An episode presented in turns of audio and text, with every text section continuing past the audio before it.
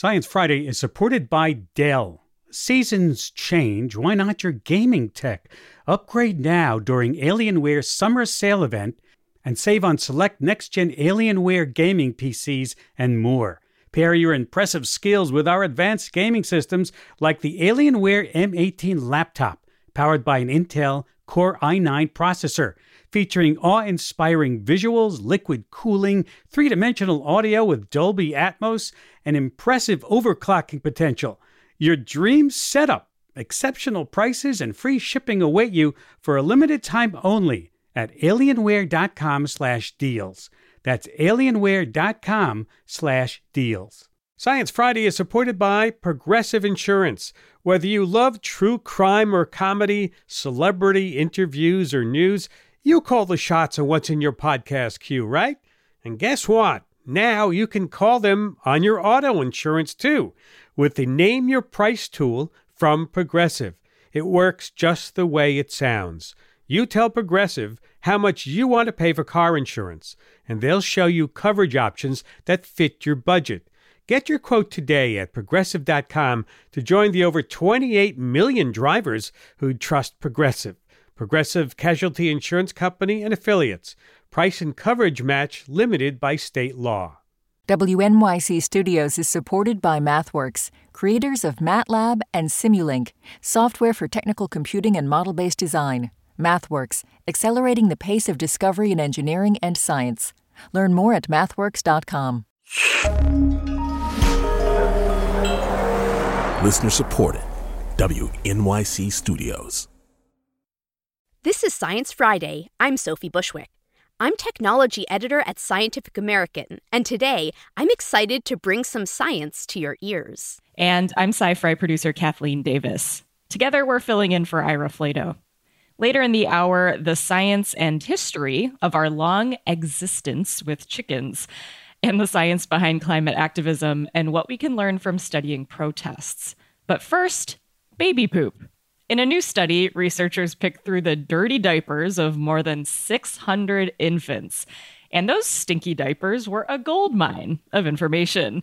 They revealed just how germy the guts of babies are, which could be key in understanding chronic diseases. Here to chat with me about this germ laden story and other science news of the week is Katherine Wu, staff writer at The Atlantic. She's joining me from Boston, Massachusetts. Katie, welcome back to Science Friday. Always good to be here. So, Katie, what exactly did this diaper study find? so, as you mentioned, there is a lot of stuff in diapers, and a lot of it is stuff we cannot see or even necessarily smell. Uh, what these researchers were after was a better understanding of the different microbes that exist in babies' guts. So they looked at 10,000 new kinds of viruses. And I realize how alarming that might sound at first, but the vast majority of these viruses actually pose no threat at all to us. They are actually incapable of infecting human cells because they are bacteriophages, which is a word that literally means bacteria eaters. They infect bacterial cells. So, really, the only organisms that have to worry about them are the gut microbes that might be inherited right alongside them. So, thousands of viruses in babies' guts. I mean, I think of babies as like pretty fresh and clean, I guess, microbially. I mean, how does a baby end up with all of these viruses? Right. So, the big picture here is that these viruses are likely being inherited right alongside the bacteria that are colonizing these babies' guts. And a lot of it is probably coming directly from their moms. You know, when we all develop in utero, we are thought to be more or less completely sterile. But then as we, you know, egress out into the world, either through the vaginal tract or maybe a C section, we start to pick up microbes from, you know, our mom's skin, the vaginal tract, um, a um, little bit from maybe the butt area um, if you happen to come into contact with that region. And, you know, these microbes multiply. The big surprise was seeing all of these viruses, because even as I mentioned earlier, the big focus up until this point in the gut microbiome has been bacteria. Okay, enough of the potty talk, Katie. Let's go to space. There is a stunning new image of Mars and its moons that was snapped by the United Arab Emirates' orbiter named Hope. Katie, what do the moons look like and, you know, what are they? Right. So Mars's two moons are Deimos and Phobos. And I will mention here that if you are picturing these lovely spherical orbs just floating, you know, elegantly around Mars, that's not exactly what we're dealing with here. These moons kind of look like really weird, lumpy potatoes, like the kind you would want to mash and not served as a baked potato because they're not quite pretty enough. Oh, okay. but these pictures were still pretty telling because they were not only just kind of you know, taking images of the superficial surface, but they were able to shoot a bunch of different kinds of wavelengths at the moons and get a sense of their composition. You know, what is Deimos in particular made of? So, Katie, how did these potato like moons even end up there? Right. So, the big finding here was that Deimos the composition of it is actually more similar to the composition of Mars than to that of, say, an asteroid.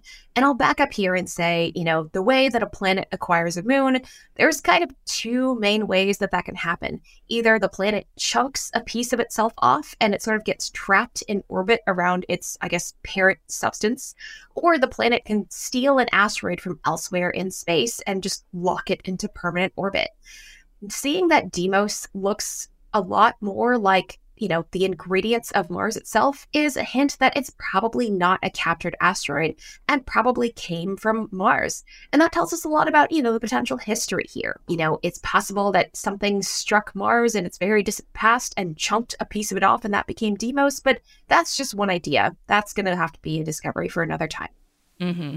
Okay, let's move on to our next story, which is going to take us to the Twilight Zone. Uh, but we're not talking about the TV show. There is actually a real Twilight Zone in the ocean, and it is changing. So, Katie, tell me, what is this Twilight Zone and why is it important? Right. The Twilight Zone is kind of like the uncanny valley of the ocean. It is this zone that sits between about 650 and 3,000 feet below the surface, basically between the surface zone and the super deep ocean. Not a lot of light gets there, but there is still a ton of life. You know, all sorts of fish, squid, jellies, and a lot of them are bioluminescent, just very cool uh, types of life down there. Mm. And so, how is this twilight zone changing? So, researchers basically published a study where they looked at past periods of warming in the past 66 million years.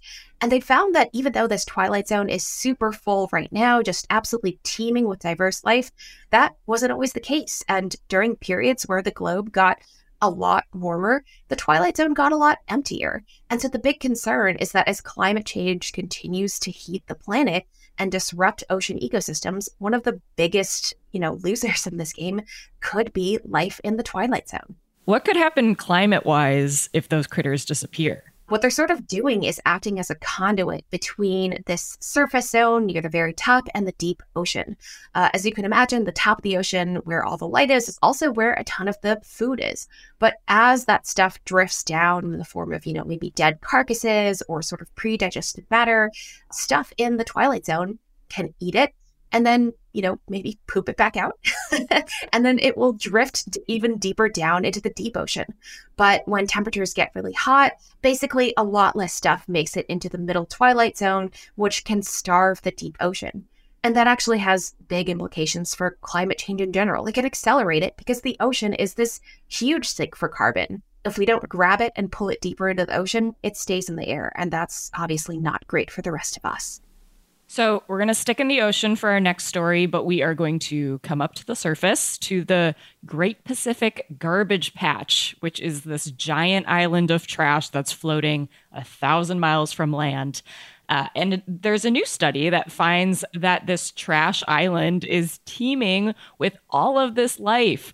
I mean, Katie, what did they find lurking in the trash? Big surprises all over the place. I mean, you picture this giant swirl of plastic baking in the sun, super far from land. You don't expect a lot of things to be thriving there. But scientists went out there and sampled the bits of plastic floating, and they found all sorts of creatures, you know, anemones, different sorts of invertebrates, oysters, crustaceans it's just hopping with life. Did a little critter, you know, hitch a ride on a soda bottle? You know, that is kind of the leading idea. I mean, how else would they get out there? All the creatures that I mentioned, the anemones, the oysters, these are typically coastal creatures, which is what makes this an especially big surprise. It's not like, you know, the plastic was out there and then something from the deep ocean was like, this seems like a great place to sunbathe. It really seems like organisms from the coast were hitching a ride out there and managing to survive, you know, a thousand miles away from their natural habitat, which is absolutely wild. The cool thing is, scientists think these creatures are so adaptable that they're able to find food and reproduce in a totally different habitat. Like they found sea anemones just noshing on sea snails, which wow. to put that in context is about as weird as, you know, finding a pelican just eating desert ants, which is not its normal fodder.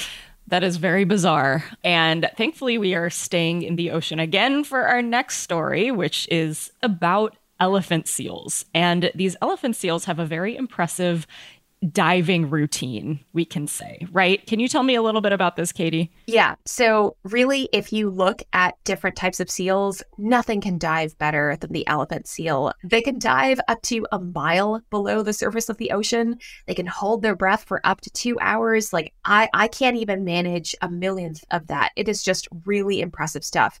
And they go on annual foraging trips that last seven months. That's seven months where they never touch down on land to rest. And throughout this entire time, they are diving deep to get squid and fish to constantly nourish themselves because this is so taxing. I mean, how do they do that and not, you know, die of exhaustion? yeah, it's really impressive, right? That's been a question on researchers' minds for a really long time. And scientists kept wondering uh, when do they sleep and how do they sleep?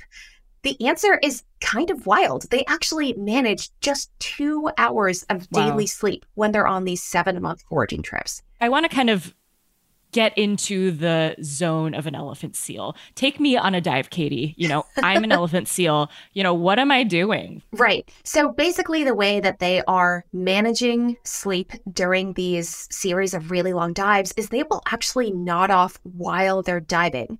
So I'll describe to you what sort of happens on one of these sleep dives. So the elephant seal will dive in its normal active waking state. You know, it'll be descending down, swimming, swimming, swimming but then it'll just nod off. And keep in mind that the elephant seal is holding its breath during this entire stretch because it's not going to inhale underwater. That would be really bad. I just nods off to sleep.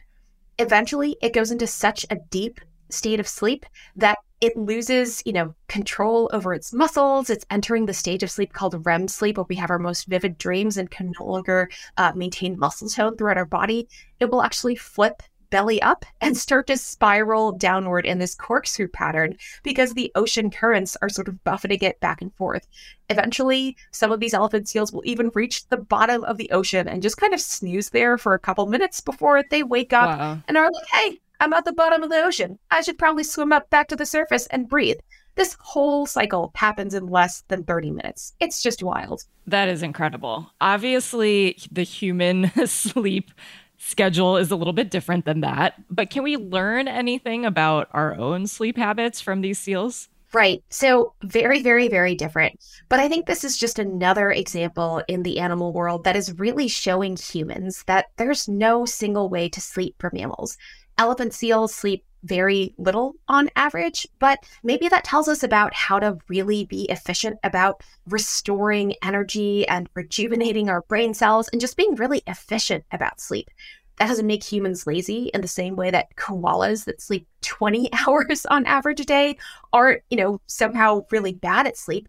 It's just really different ways to tackle the same issue. We all need rest, but rest can be packaged in many different forms. Katie, it's a pleasure as always to talk to you. Thank you so much for joining me. An absolute delight. Thank you for ending on seals and bringing joy to my day. Anytime. Katherine Wu, staff writer at The Atlantic, joining me from Boston, Massachusetts. After the break, Sophie pecks apart the science and history of our long relationship with chickens. Stay with us. WNYC Studios is supported by Wondery, presenting Wow in the World. Hosted by Guy Raz and Mindy Thomas, Wow in the World is an adventure filled cartoon for the ear podcast, all about amazing innovations in science and technology for curious kids and their grown ups. Whether it's exploring the wows of slow melting ice cream, or why we get a brain freeze when we're enjoying a cold, tasty treat, or even ways we can keep our planet cool, Wow in the World always has a new discovery that will leave the whole family saying, Wow! And this summer, when you listen to Wow in the World, you can also hear weekly Wow missions that will send you on a real life scavenger hunt to discover the wows of your world. This summer, bring your imagination out into the world and find your wow. Listen to Wow in the World wherever you get your podcasts. Visit Wondery.com slash Summer of Wow to find new episodes and to download scavenger hunts for the whole family. WNYC Studios is supported by the Natural Resources Defense Council. Using science, the law, and people power, NRDC is committed to confronting the climate crisis, protecting public health, and safeguarding nature. They address the impact of fossil fuels on communities and our environment. They help protect wildlife, public lands, and irreplaceable ecosystems that all living things depend on. They work to enact policies for clean air, clean water, and access to nature for all. You can help NRDC safeguard the earth for future generations. Visit nrdc.org/wnyc for more information. This episode of Science Friday is brought to you by Shark Week, the podcast from Discovery Channel. Sharks have been the subject of lore and legend for centuries, and a lot of what we think is shark fact is actually shark fiction. On Shark Week, the podcast, uncover the scientific explanation behind some of the weirdest shark tales. Listen to Shark Week, the podcast, wherever you get your podcasts. Science Friday is supported by ZBiotics. The team of PhD scientists at ZBiotics are tackling rough mornings after drinking with their new pre alcohol probiotic. This probiotic breaks down the byproduct of alcohol while you drink and sets you up for a great next day. Check out the cutting-edge technology for yourself at zbiotics.com slash Friday and use the code Friday to get 10% off your first order. ZBiotics is backed with 100% money-back guarantee, so if you're unsatisfied for any reason, they'll refund your money. That's zbiotics.com slash Friday and use the code Friday at checkout for 15% off. This is Science Friday. I'm Sophie Bushwick, and I'm here with my co host this week, Kathleen Davis, to talk about chickens. Sophie, I am so excited to hear more about this. You know, I love eggs. An ideal day for me, I'm eating two eggs a day, fried, scrambled. Doesn't really matter how they are. uh, Kathleen, have you ever thought about getting some backyard chickens so you could get fresh eggs every day? You know, I can't say that I've genuinely considered that uh, in my tiny New York apartment, but you have beaked my interest, Sophie. Ah, well, I keep hearing more and more about people in the city getting a backyard flock. The other day, I was walking around in Queens and I saw a few chickens that were just wandering around. Then I spotted the coop in someone's yard. Looked to me like a coop attempt. Oops, sorry, I mispronounced that. I meant a coup attempt. It seems like those chickens are really living their best lives in New York City. Oh, yeah. Well, it's not just New York. All over the country, more people are getting interested in raising backyard chickens. But this is hardly new. The relationship between humans and chickens goes back thousands of years. Joining me now for a comprehensive conversation about the relationship between chickens and humans is my guest, Tove Danovich, freelance journalist and author of the new book, Under the Henfluence Inside the World of Backyard Chickens and the People Who Love Them. She's based in Portland, Oregon. Tove, welcome to Science Friday. Hi, Sophie. Thank you so much for having me. To start off, how did you get interested in chickens? I think my story is very similar to how a lot of people wind up becoming interested and then later a little too interested in, in chickens, um, which is I got a small flock of three hens initially for my backyard. And the idea was that you know they will provide eggs and basically pay rent in exchange for all of my my care and housing of them but then it it really quickly spiraled. They just were so fascinating. They arrived as day old chicks. And of course, you're spending a lot of time with them. They're adorable baby animals. What's not to like?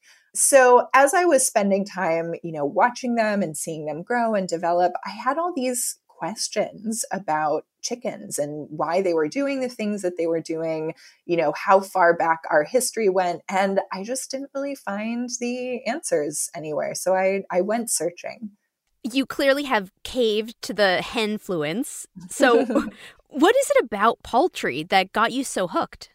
I think they're really fascinating. I mean, they're so different from mammals, which I think can be hard for a lot of people. You know, our our dogs have evolved this ability to raise their eyebrows to mimic human expressions. Cows, you know, move their mouths. Goats make those funny screaming sounds.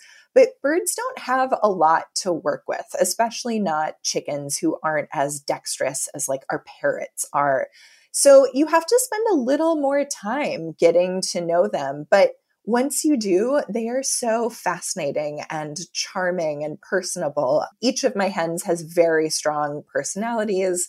They have these wonderful little sounds that they make. Because they're flock animals, they are constantly in communication with each other.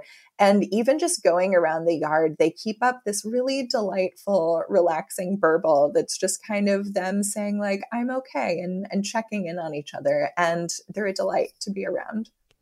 And some of that personality comes across on your Instagram. Um, it's called The Best Little Hen House, and it has quite a following. Apparently, the breakout star is Emmy Lou, and she's pretty distinctive looking. So, can you describe for our listeners what she looks like and some of her antics?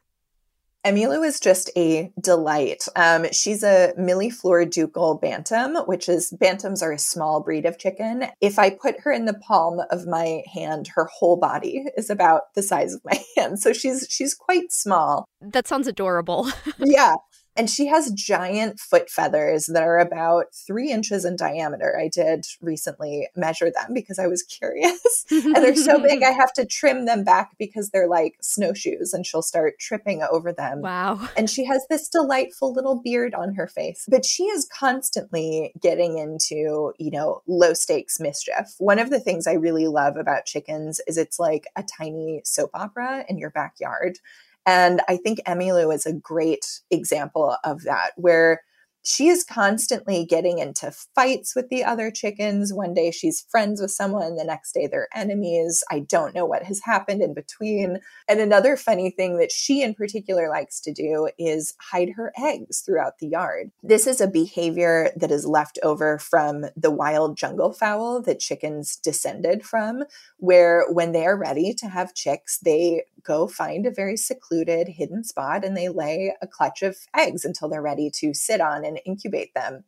So, my chickens, despite being domesticated, a couple of them, and Emilu in particular, will get this urge to go hide eggs in the yard. And I absolutely cannot find these egg clutches that they've hidden. It's like she's the best Easter egg hunt designer ever yeah, it's like an Easter egg hunt of my own. And because I have hens that lay eggs in different colors, I really do get like the colorful Easter eggs wow. when I go looking.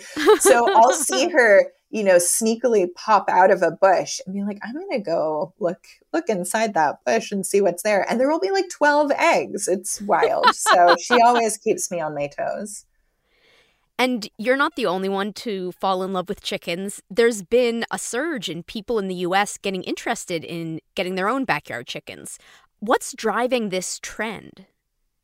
It started, I think, in the early 2000s. I mean, people in rural areas have been continuously keeping chickens for a very long time. But I think when we started getting more interested in like the local food movement was really taking off then. We had these books like Fast Food Nation and The Omnivore's Dilemma that really put in the forefront just how bad the industrial food system is, not just for the environment and the people that work there, but for the animals themselves. And there really isn't an animal that is treated worse on our farms than the chicken.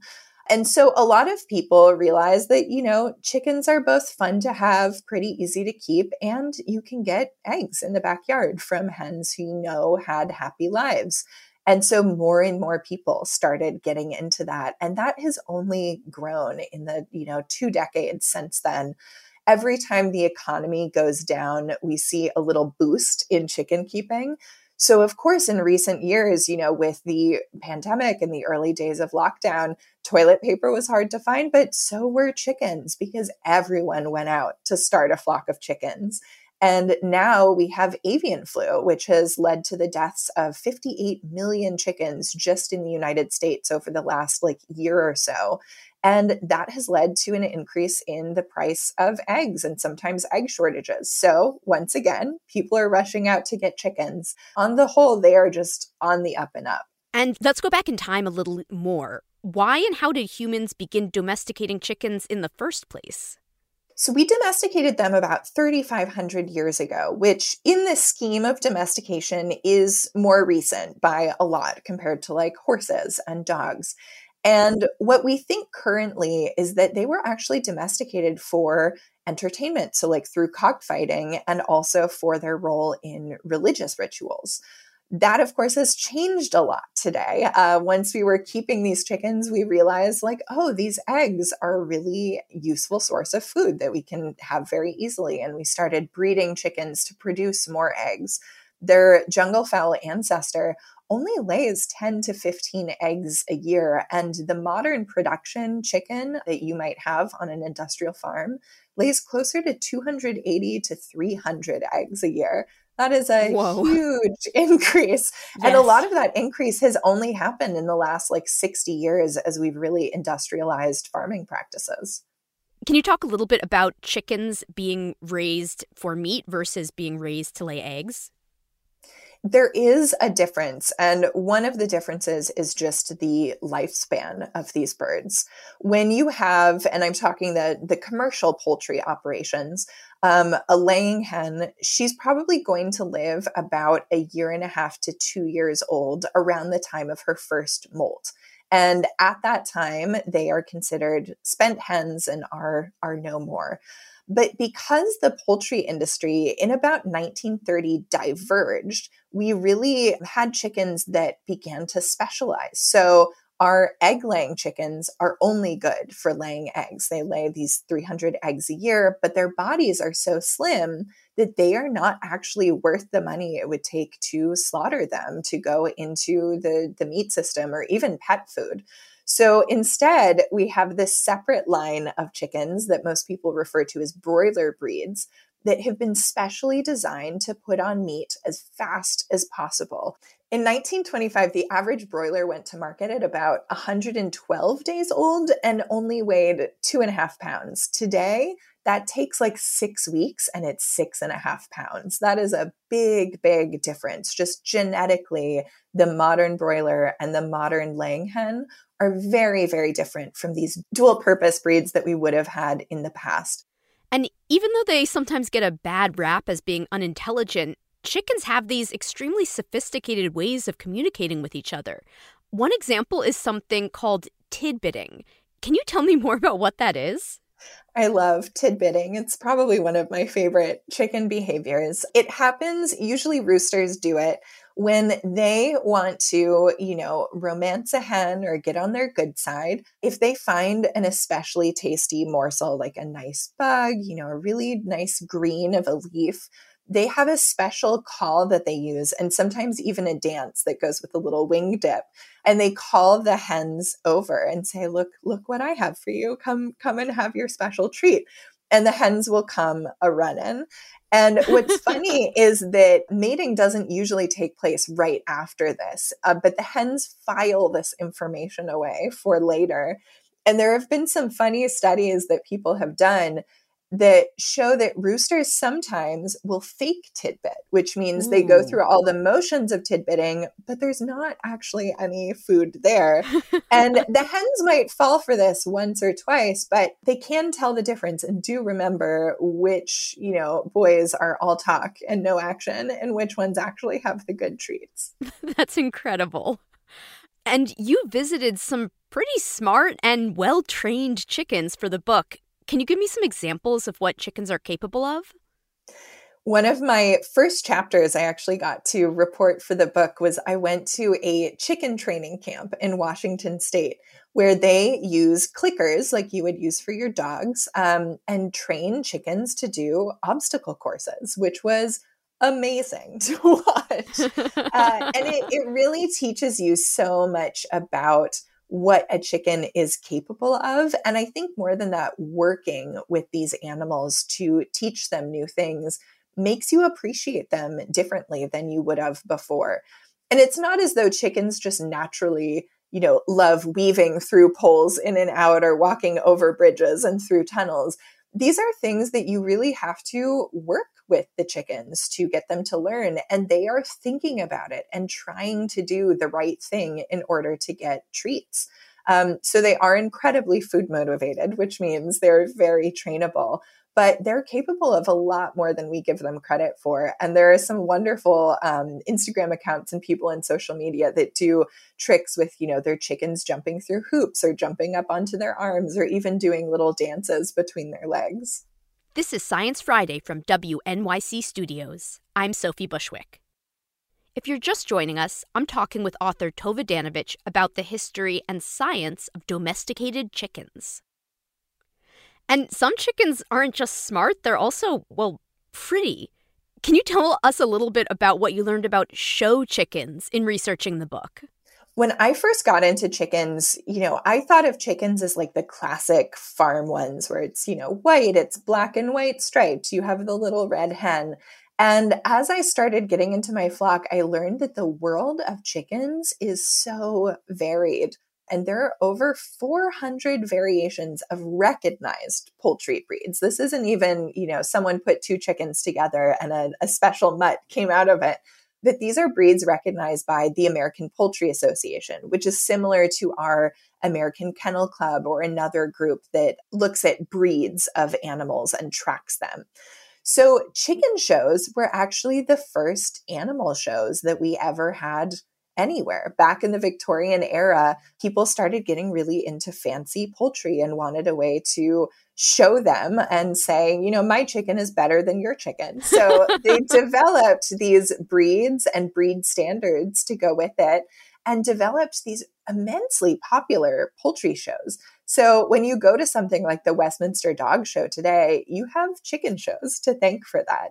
Many people, when they start raising chickens, uh, like you did, they originally get the hens for the eggs, but then they go on to develop a close bond with them. Do you think there's a line between a pet and a farm animal? and should there be? That is such a good question. And it's something I think about a lot. Chickens are very interesting because they have really only recently become thought of as a pet. You know, when people started these small backyard flocks, like you name your chickens that feels very natural. And i think just the act of naming something of having a relationship with three to six hens versus maybe a couple of hundred which you would on a small farm these large farms that are industrial they have like a hundred thousand chickens so you are not going to be naming them. So having a small flock in close proximity really does allow you to get to know these birds and yet, under the law, they are still primarily treated as livestock. There are some different rules for just, you know, how to behave in a suburban environment with your chickens. Like you're expected to keep them in conditions that are, are much better than what you would find on an industrial farm. But by and large, there really aren't a lot of protections for chickens. And a number of people think that there should be. One interesting way we see this play out is with the response to avian flu. It's something that I'm very worried about as a backyard chicken keeper because if any of my chickens get it, the entire flock has to be euthanized. That is the way that we have dealt with the spread of avian flu in an industrial setting because it's the easiest method and you don't risk the spread of disease. And while there has been a vaccine available, we don't want to use it because it would hinder our ability to export some of these chicken products that we would really like to sell to other countries. And so that is a really great example of how chickens being both livestock and pet can really lead to a lot of, of issues for people. Thank you, Tove. I have learned so clucking much about chickens. Thank you so much for an excellent talk. Tove Danovich is a freelance journalist and author of the book Under the Henfluence Inside the World of Backyard Chickens and the People Who Love Them. She's based in Portland, Oregon. If you want to read an excerpt of the book or see some pictures of Tove's adorable hens, go to sciencefriday.com slash hens. That's sciencefriday.com slash hens. We have to take a quick break. And when we come back, what do mashed potatoes, museums, and the White House have in common? Well, they all play a part in the climate movement. Meet the researcher analyzing these tactics right after the break. WNYC Studios is supported by Wondery, presenting Wow in the World. Hosted by Guy Raz and Mindy Thomas, Wow in the World is an adventure filled cartoon for the ear podcast, all about amazing innovations in science and technology for curious kids and their grown ups. Whether it's exploring the wows of slow melting ice cream, or why we get a brain freeze when we're enjoying a cold, tasty treat, or even ways we can keep our planet cool, Wow in the World always has a new discovery that will leave the whole family saying, Wow. And this summer, when you listen to Wow in the World, you can also hear weekly Wow missions that will send you on a real life scavenger hunt to discover the wows of your world. This summer, bring your imagination out into the world and find your wow. Listen to Wow in the World wherever you get your podcasts. Visit wondery.com slash summer of wow to find new episodes and to download scavenger hunts for the whole family. WNYC Studios is brought to you by ZBiotics. Seize the day after a night of drinks with ZBiotics pre-alcohol probiotic drink.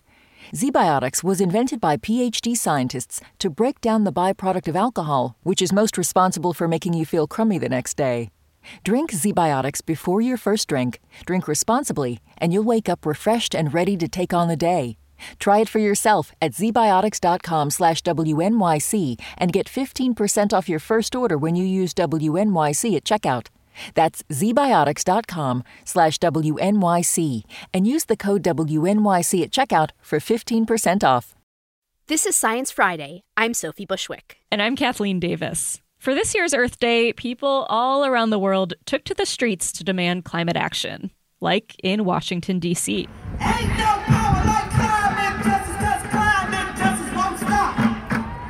But over the years, a lot of these protests have been met with inaction. So, activists are ramping up their efforts. Just within the last year, we've seen people chain themselves to banks, throw mashed potatoes at a Monet painting, shut down highways, and even glue themselves to museum walls, all in the name of climate justice. Those actions went viral and really seemed to strike a nerve. So, how did we end up here? Here to walk us through the science behind these protests is Dr. Dana Fisher, professor of sociology at the University of Maryland, College Park. Dana, welcome back to Science Friday. Thanks for having me, Kathleen. So let's start with this year's Earth Day. You went out to the protests in DC.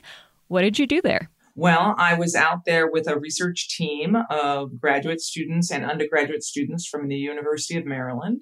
And we did a couple of things. Uh, we are studying in my activism class right now about both institutional and non institutional forms of activism and protest and looking at when protest gets confrontational, why, and why it matters. So we were out there observing what the activists were doing, and we were also talking with the activists themselves. And we basically did a survey of the participants at the event on Saturday. And what we were trying to look for here is who was participating, what was motivating them to participate, what kind of previous experiences they had doing activism, and also um, what they were willing to do in the streets. So, for example, were they willing to get arrested? Were they willing to um, engage in civil disobedience? But also, you know, your general demographics, etc. Mm-hmm. Super interesting to think about this from a data collection lens. I mean, why is it so important to get all these little pieces of data? I am so glad you asked that question, Kathleen. so, as somebody who, you know, who geeks out on data on an everyday basis um, and also believes that data is power, I can I can answer that in a couple of ways. The reason that the data are so important is that we can't really understand what activism means unless we understand who's participating in the activism. And, you know, in a different role, I actually wrote a section of the IPCC's recent report specifically around activism and civic engagement. And one of the things that I found is that research on activism and how it's related to, and this is specifically climate activism and how it's related to the outcomes in terms of climate mitigation, climate adaptation, or even CO2 emissions or greenhouse gas emissions broadly is woefully missing. So we have very little knowledge at this point about what it means if somebody goes out in the street and participates in a protest or glues themselves to the tarmac of an airport. How is that actually related to emissions? There are so many different types of activism out there, like racial justice or gun control. How does climate activism compare with these? One of the things that I think is unique about the, the climate protests that I've, you know, or climate activists whom I've studied is that when we look at the motivations, I've been I've been collecting data on motivations from activists at climate related events for many years now. And one of the things that is really interesting is the ways that we see consistent patterns of motivations for the people who are out in the streets at these climate events. And we saw it at the People's Climate March in 2017, at the youth climate strikes that took place around 2019, 2000, you know, 2020 until, you know, the world shut down because of the pandemic. And then we see the same patterns reemerge now around Earth Day. And those patterns actually show the ways that, you know, issues having to do with equity, justice, and climate change are all combined together. And really, in a lot of ways, I think that, that those are the components of the ways these people are making sense of what they call climate justice, which is the big issue that is motivating people to come out and participate in protests again and again. So, for example, this past Saturday at the Earth Day actions, what we saw was a lot of people in the streets who were motivated not just by climate change, but in addition to that, they were motivated by systemic racism. They were motivated by income inequality. Many of them also said that they were motivated to be out in the streets because of reproductive rights. So there were overlapping issues that brought them out and they say created the, the motivation or the stimulation to get them into the streets to protest on this past Saturday. One tactic that has been making the news a lot is things like protesters throw soup at a super famous painting. How do these sorts of tactics come about? I mean, what's the point there? The type of disruption that you're talking about is what I'm calling in my book disruption for shock. And here, the activists themselves are throwing food, are spray painting, are crazy gluing themselves, et cetera, and so forth, specifically to get public attention. And the idea is to release this on social media with the hope it gets picked up and pinged all around the world. That type of disruption is specifically targeting and the goal and the way that they measure the success of the goal is how much media attention and how much conversation they make around the issue. And the hope here is that conversations about the disruption will help to get more attention for the issue and get more attention to the subject that motivated them to come out and do this disruption in the first place. And, you know, if, if we're looking at that form, there's a lot of research that suggests that it will work when the shockers are really um, getting people to start talking about the issue, even though in most cases people are not particularly supportive of the action itself. There's also been this growth in civil disobedience, right? Like people chaining themselves to government buildings or shutting down highways. I mean, what message does that sort of thing send? The people who are um, who are blocking buildings, in a lot of cases, many of the people who are targeting buildings these days are using disruption in a different way. So it's the same kind of tactic, but it's a question of the way that it's embedded in a campaign, or what I call it, it's a repertoire of contention, right? So when disruption is part of a repertoire, it's embedded in a campaign that goes broader than just disrupting and getting public attention and hopefully media attention. It's about disruption to draw attention to a campaign that you've been working on. Probably the best example of this is the divestment efforts on college campuses, where you have college students, alumni, and faculty drawing attention to the ways that endowments are invested in and making money from fossil fuel expansion and investment, and trying to pressure the universities to move their funds. And the students will draw attention to it. They'll lobby. They'll use what we call these institutional tactics they have available. All of that is part of this repertoire of contention. Being, you know, you know, engaging in civil disobedience, but it's just part of their campaign. Mm-hmm. Is there a fear that these protests could be counterproductive? Like, could it turn people away from the climate movement to have to sit in traffic because people are blocking the road or things like that? There's absolutely legitimate fear there. At the same time, there is very little research that shows that people who have actually experienced this type of activism are turned off to the cause the research that actually does kind of experiments looking at people who have experienced this kind of activism that is disruptive, this type of civil disobedience. In most cases, what they find is that either people's attitudes about the issue don't change or they get stronger and they start to worry more about the climate crisis because there are activists who are willing to, you know, block traffic. Now, it is true that there's also a lot of research that shows that the people who are actually doing the protesting and the civil disobedience, they're not very well supported by the people who experience them. So basically, the groups that are doing the civil disobedience will have less support after doing such a you know such an act. But you know they will say, and there's lots of research that backs this up that they're not doing it to be popular. And in fact, research shows us if we look historically that some of the most effective tactics that have been used by movements in the United States over our history were disruptive and were extremely unpopular. Take, for example, during the civil rights period um, where there was a lot of disruptive activism. But the disruptive activism and even some of the less disruptive activism was not very popular in the general public, but it was very successful at getting more public attention and public attention to the way that you know Black Americans were being treated, which was a huge part of you know the movement's efforts to shine a light on the injustices. And in the end, it worked. I mean, it didn't work as well as it needs to, but it, it certainly started a process that continues today. Mm-hmm. So, Dana, before we go, I want to ask what might we expect from the future of climate activism? Well, Kathleen, I wish that I could tell you that this is just a wave of contention. It's, you know, it's a small period of protest and then everybody's going to go back to their everyday lives and we don't have to think about it anymore. But unfortunately, the science is pretty clear. The world is warming. We're approaching a number of tipping points that are going to cause climate shocks to become more frequent, more severe, and take place in more locations around the world. You know, we saw what happened in Pakistan this summer. We're going to continue to see the effects of a warming world. And that is going to mobilize more and more people to engage in activism, including civil disobedience, until we address the problem sufficiently. So, I mean, what I talk about in my book is that the only way to save ourselves is for people to pressure the power brokers for the type of systemic change that is well documented to be what's needed. And we're nowhere near that. And until we get there, there's no reason not to expect that the people are going to rise up along with the waters.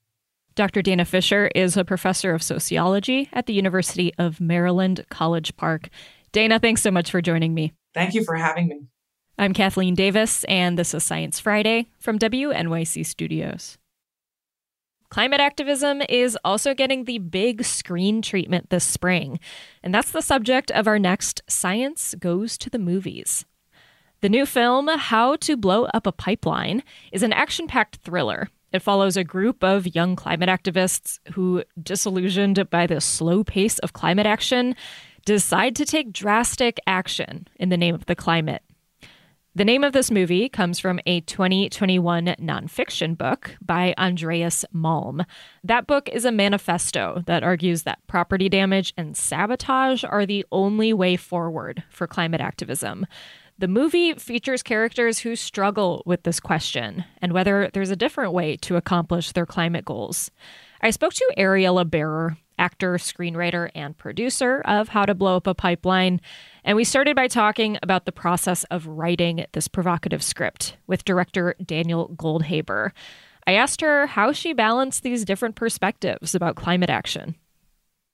Yeah, I mean, so I wrote the script with um, Danny and Jordan Sjol, and a lot of the conversations that these characters have, these these differing point of views, came from a lot of our initial conversations around what we wanted to do with this movie and how we wanted it to be received. Initially, when Danny approached me with with the idea for this, he wanted to make a piece of outright propaganda, which was an idea that both excited and terrified me because while I had long been engaged with the ideas around property destruction in in social movements putting that out on a mass scale without these contexts of these conversations made me nervous. And so it was actually through these conversations that Danny and I had about about how we would be seen, about how this movie would be received, the impact that it could have, and and our like fears around it that became a very quick narrative and character tension uh, in the movie, and a lot of it plays out throughout the characters of Alicia and Xochitl.